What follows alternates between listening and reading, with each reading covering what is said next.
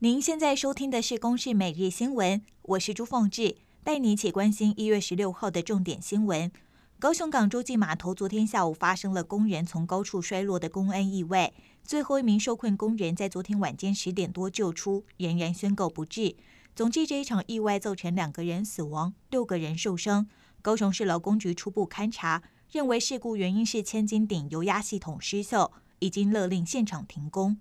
国内新冠肺炎疫情昨天新增七十八例确诊，包括六例本土、七十二例境外移入。新增本土个案都是西提牛排相关群聚案，其中三名是顾客，另外三名是染疫女工读生的表妹以及同班同学。至于桃园联邦银行群聚的感染源也找到了，确定和投机清洁员是同一个传播链。